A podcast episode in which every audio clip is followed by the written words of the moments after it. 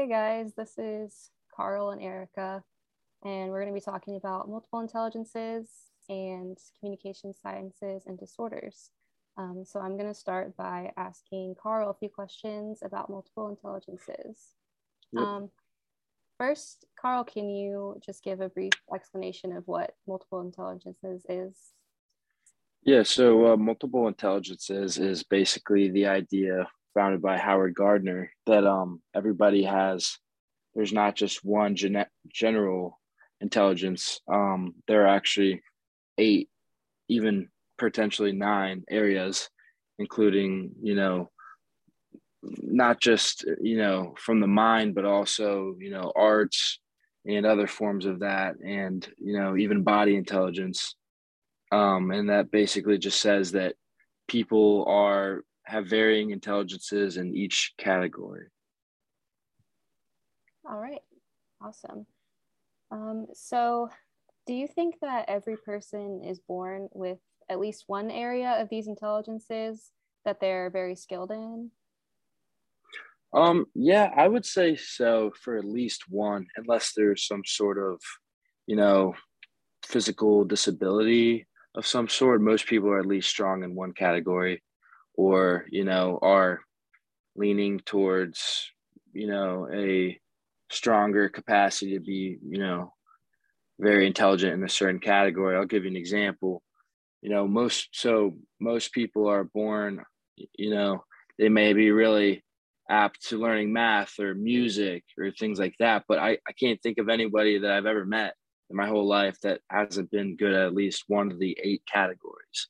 So i would definitely say that you know, I'd say every person, you know, forget about the people that are born with some sort of disability, but in general, people should be at least fairly intelligent or have a capacity to be intelligent in at least one area.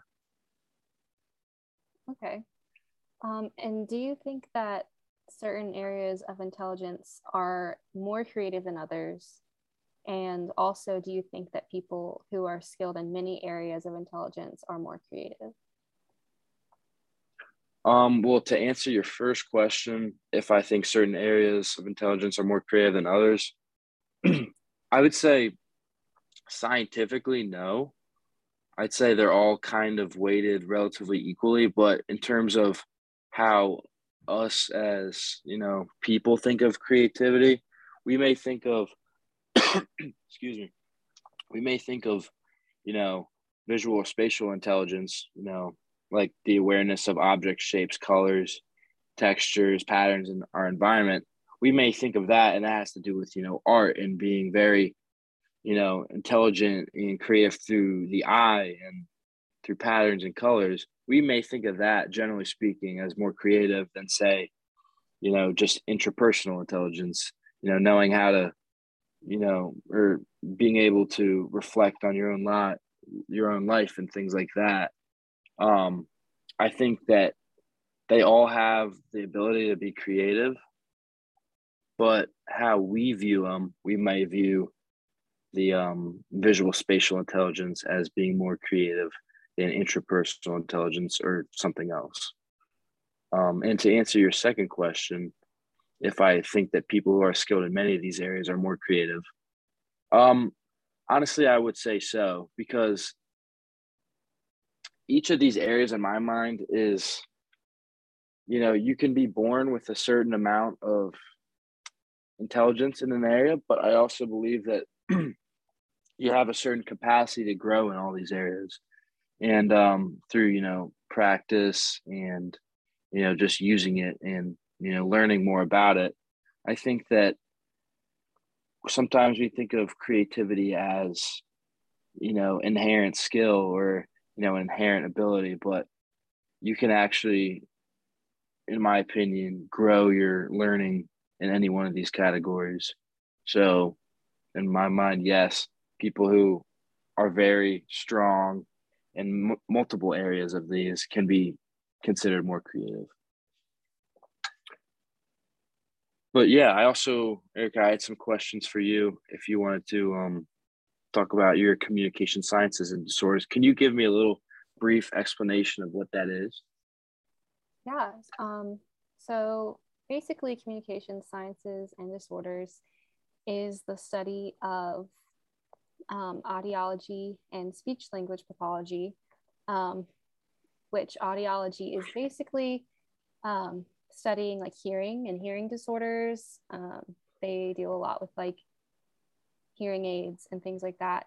And then speech mm-hmm. pathology is the area that I'm interested in, which is studying speech and language disorders um, and treating those disorders. Okay, great. Um, so what does it mean to you to be creative in in uh, the communication sciences and disorders?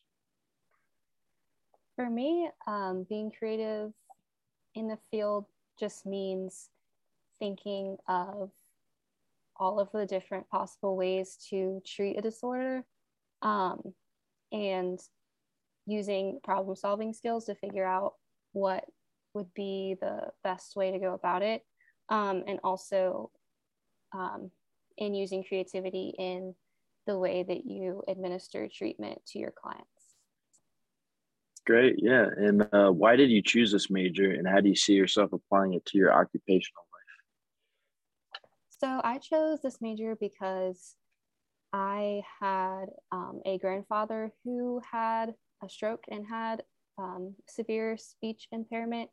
And so um, that was really a motivating factor in causing me to pick the major because I wanted to um, learn how to help people who had similar um, struggles and challenges be able to overcome those.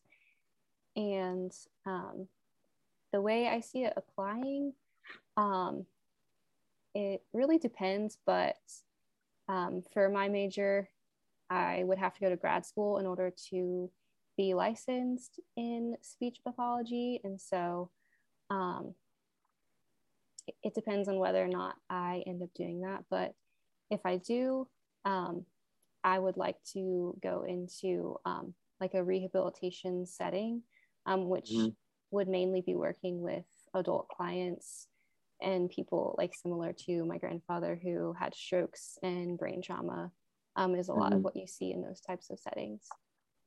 Yeah, that's great. I'm glad, and that's great to hear that he inspired you. I'm sure he inspired you a lot. Um, my last question is: Does using creativity make treating communication disorders more effective?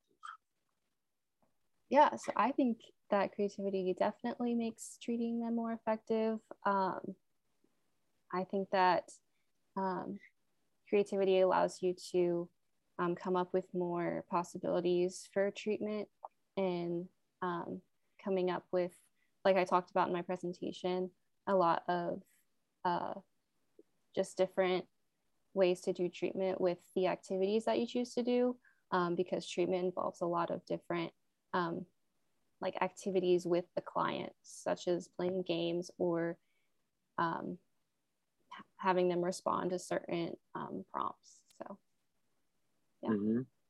That's great. Well, that's all I have for you today. Do you have any more questions for me? No, that was everything I had as well. Great. Well, I hope you all enjoyed our um, talk today and learned a lot about multiple intelligences and communication sciences and disorders. Thanks for listening.